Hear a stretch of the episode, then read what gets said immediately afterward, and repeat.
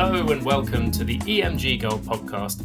I'm Mark Koskila, Head of Marketing here at EMG Health, and today I am excited to share an episode all about the upcoming Reuters Pharma 2021 event, of which Gold is an official media partner. I recently caught up with event organizer Matt Atkinson and one of the speakers, Megan Reutin, Global Head of Omnichannel Analytics at Grünenthal Group, to find out all the inside information, including the structure, topics, speakers, and more. I hope you enjoy the conversation. Hello and welcome to the EMG Gold podcast. I'm Mark Koskila, and today I'm pleased to be joined by not one but two guests to discuss the upcoming Reuters Pharma 2021 event, which is taking place between the 11th and 22nd of October. Joining me today is Matt Atkinson, Global Project Director, Reuters Events Pharma, and one of the speakers from the event, Megan Reutin, Global Head of Omnichannel Analytics Grünenthal Group. How are you both doing today? Good, Mark. Pleasure to be here. Thanks for having us. Doing great. Thanks for inviting us along.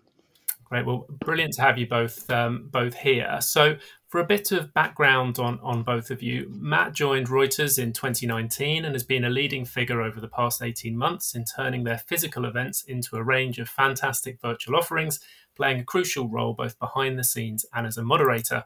Megan joined Grünenthal Group only this year after a long standing career in AI and marketing analytics at Accenture. At the event, she'll be speaking on a panel called Build Your Analytics Muscle to Understand Customer Behavior and Solve Unseen Pain Points. So I'm excited to speak to you both and find out about the event. So let's dive straight in. So, starting with you, Matt. Um, a 10 day event must have required a great amount of planning. Um, can you give us an insight into what it's been like behind the scenes as well as a quick rundown of what you have in store.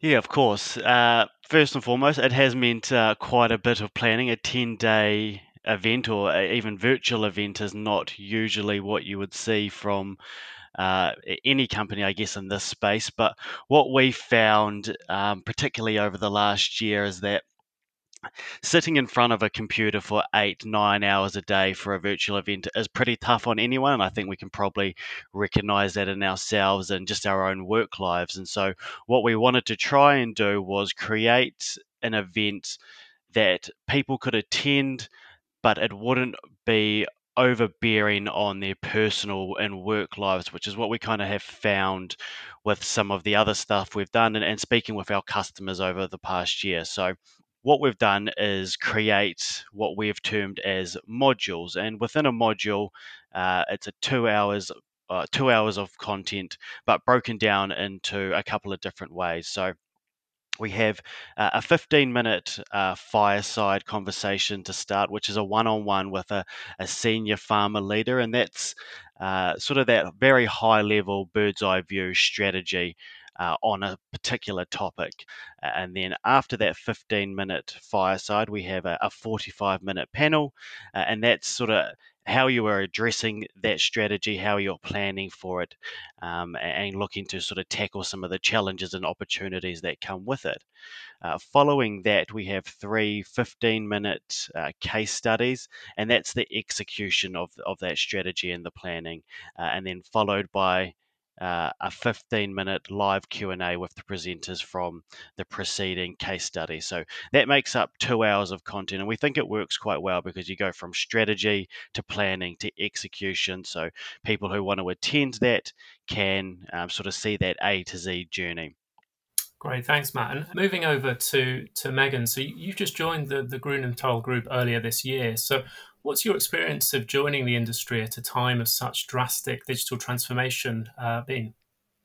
So, actually, I'm absolutely thrilled to have been able to join the industry at the time that I have. Um, I actually think I'm incredibly lucky to have been able to do so for multiple reasons. Firstly, many believe that the pandemic has completely disrupted all industries, and in some respects, it definitely has. But for me, the pandemic has been an accelerator of long awaited changes, and it's simply enabled those changes to happen a lot quicker than they would have done so organically. And then, secondly, the pandemic has also forced companies to really rethink the ways in which they approach their customers. And it's no different in the pharmaceutical industry. I think I absolutely love the challenge that this entails from a business strategy perspective right the way down to a data driven customer touchpoint perspective. In terms of, you talked there in terms of how businesses rethinking how it, it, it communicates, I guess, with its customers. Have you got any kind of more specific examples of of how how that that's been affected um, and how how you've been involved with that? Yes, definitely. So um, the the lockdown and everything that, that that entailed meant that there was a huge shift from um, face-to-face visits, for example, um, to everything being online. Very much so the same as the event, moving from face-to-face in person to everything being um, digital and, and, and, virtual. So it, it's taken um, that. So there's been a big shift from the customer consumer perspective and also from the business perspective. But what this has meant is that it's actually enabled more opportunities. So, um, for example, the way in which um, companies uh, approach their customers, are they doing so effectively? Um, are they doing so efficiently? Um, and then when they have to completely relook the way in which they're engaging with their customers, and um, when that face to face option is, is taken away, it, it just means that um, businesses have to rethink exactly where they stand and where they were originally coming from. Thank you, thank you, Megan. And, and, and staying on this theme of, of virtual and, and, and jumping back to, to Matt, um, you, you now have several virtual events under your belt since the pandemic began. From from your perspective and I guess an event provider perspective, what, what are the what are the challenges and rewards of being virtual? Um, I think the the challenges and the rewards are kind of the same actually, because I think it's meant from a conference perspective that we can kind of innovate uh, in a way that we wouldn't usually have been able to.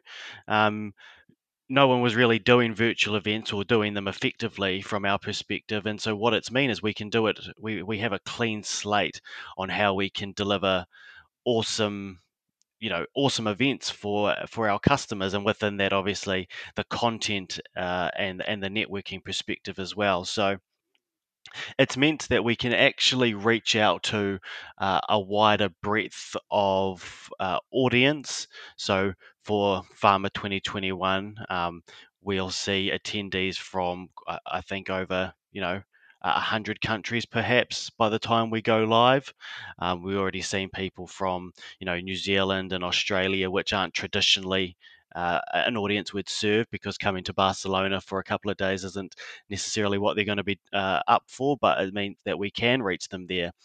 Um, but it also means that we can um, engage with a, a, wider range of speakers as well. So, uh, people who wouldn't usually um, we'd usually know about, but in a virtual sense, there's no uh, barrier to presenting as long as you've got a, a solid internet connection and a, and a working camera um, then you can take part and i think that's really cool.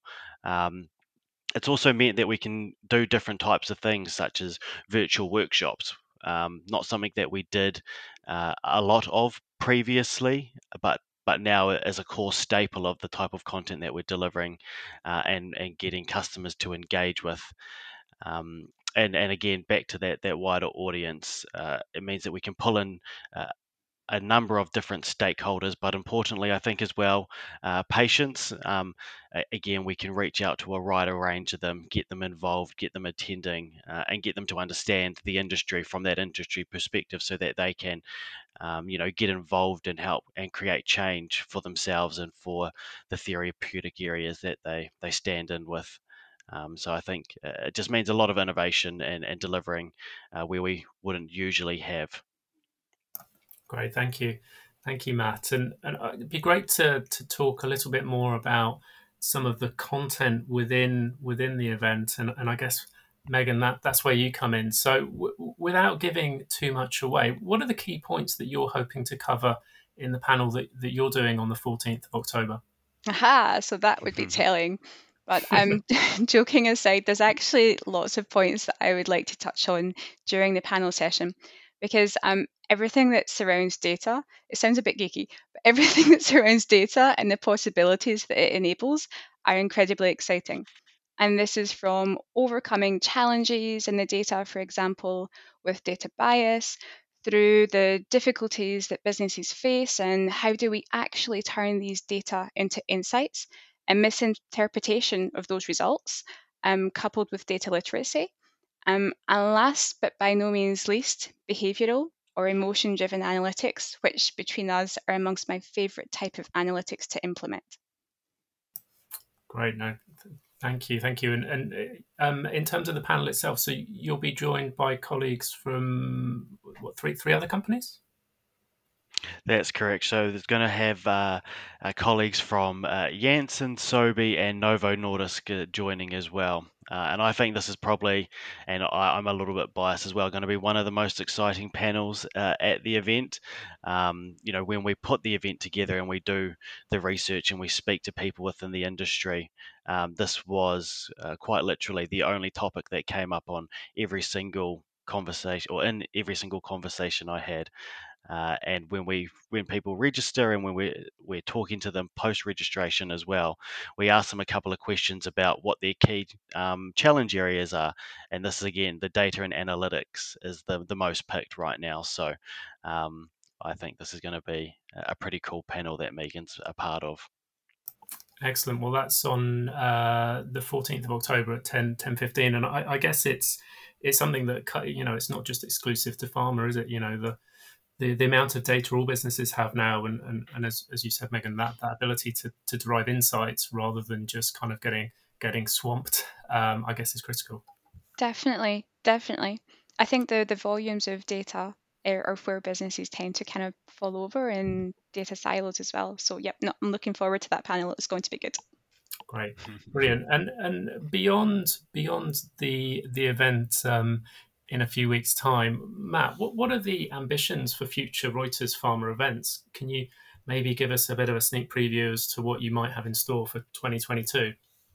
Yeah, of course. Um, well, I think the ambition, first and foremost, is get back to in person. Um, like we love virtual events, and as I said, you know, it's given us a greater opportunity to uh, engage with new customers and new audiences and, and places that we perhaps wouldn't have been able to with physical events. But uh, like we can probably all again recognize in ourselves, uh, physical events are pretty cool, and it's nice to be in a room with somebody and to be able to have a conversation and to watch a presentation and to hear a panel. Um, so first and foremost, we just want to get back to in person, uh, and we're going to be able to do that in uh, London uh, March or April next year when we have what we had this year uh, virtually, which was our pharma customer engagement. Uh, we'll be back in Philadelphia with our Pharma USA 2022. Uh, we're going to have a clinical event, which is still going to be virtual, but this event, Reuters Events Pharma 2021, which was traditionally always in Barcelona, is going to be on the road for 2022, and we're going to be in Nice actually from the 11th to 13th of October, which we think is pretty awesome.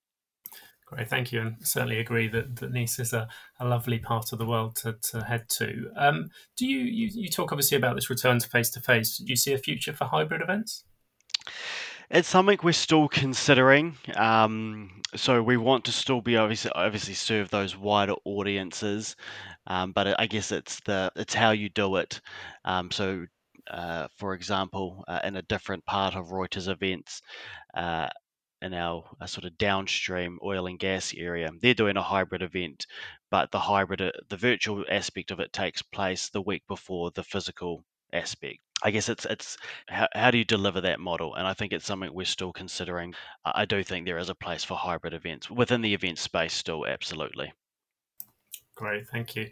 And and and finally, to to both of you, it's it's certainly been an eventful year for the pharmaceutical industry.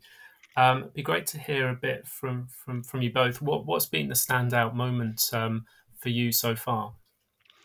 Um, uh, well, the areas that I I guess I have a keen interest in um, from from a pharma perspective is the sort of the marketing commercial stuff. And so I think um, what's been the most interesting or the standout has been the shift to hybrid and the, the new commitment to digital operations.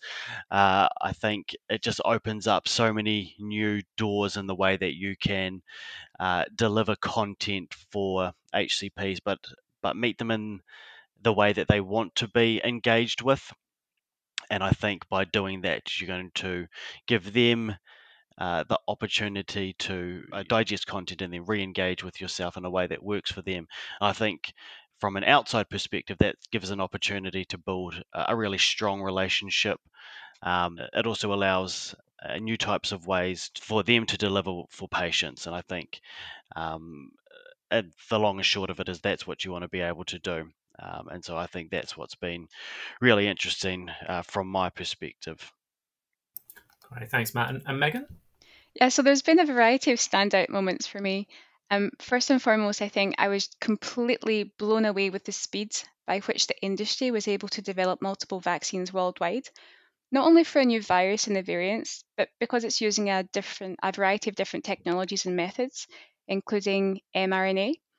Um, secondly, on a more kind of personal note, starting with Grünenthal at a really, really exciting time of the year, in the middle of the pandemic, where it's not been possible to travel nor meet colleagues face to face, is also quite a big thing.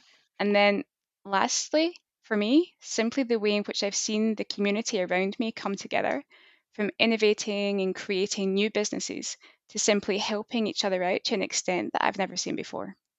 That sounds like a uh, a really uh, really good point to end the discussion on. Then that, that that kind of idea of collaboration, and I guess what better place to collaborate than than at an event. So um, thank you so much, Matt and, and Megan. That's all we've got time for this week. Um, and to our audience, if you haven't got your tickets already, then please do be sure to get them shortly. Um, and as a reminder, it will be taking place between the 11th and 22nd of October.